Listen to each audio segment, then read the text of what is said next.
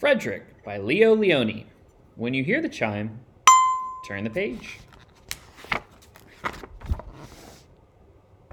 All along the meadow, where the cows grazed and the horses ran, there was an old stone wall. In that wall, not far from the barn and the granary, a chatty family of field mice had their home.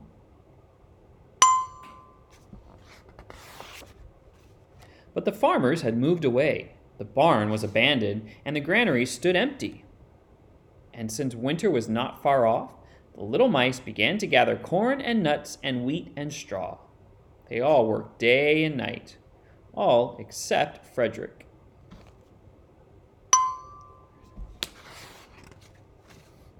Frederick, why don't you work? they asked. I do work, said Frederick. I gather sun rays for the cold, dark winter days.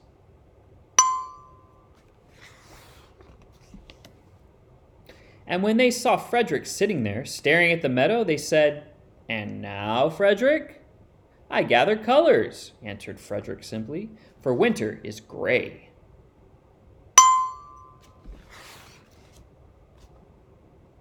And once Frederick seemed half asleep.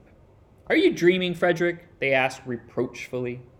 But Frederick said, Oh no, I am gathering words, for the winter days are long and many, and we'll run out of things to say.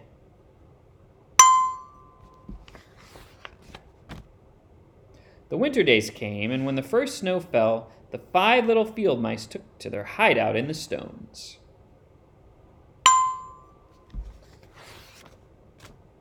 In the beginning, there was lots to eat, and the mice told stories of foolish foxes and silly cats.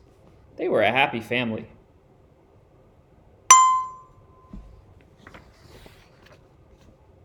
But little by little, they had nibbled up most of the nuts and berries, the straw was gone, and the corn was only a memory. It was cold in the wall, and no one felt like chatting.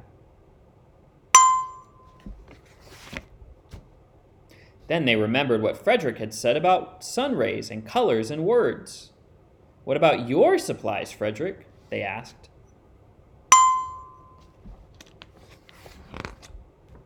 Close your eyes, said Frederick as he climbed on a big stone.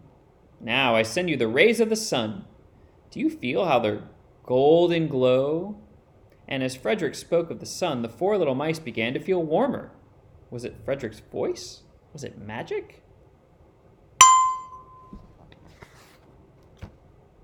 And how about the colors, Frederick? They asked anxiously. Close your eyes again, Frederick said. And when he told them of the blue periwinkles, the red poppies and the yellow wheat, and the green leaves of the berry bush, they saw the colors as clearly as if they had been painted in their minds.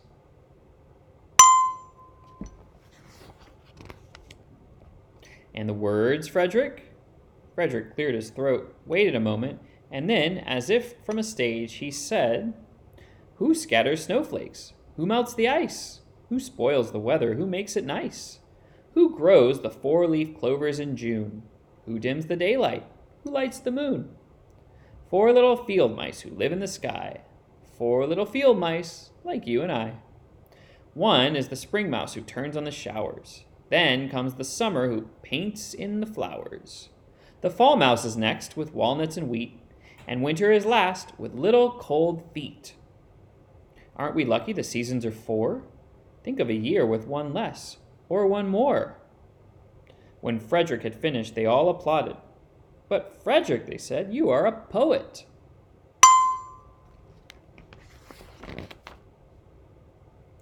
Frederick blushed, took a bow, and said shyly, I know it.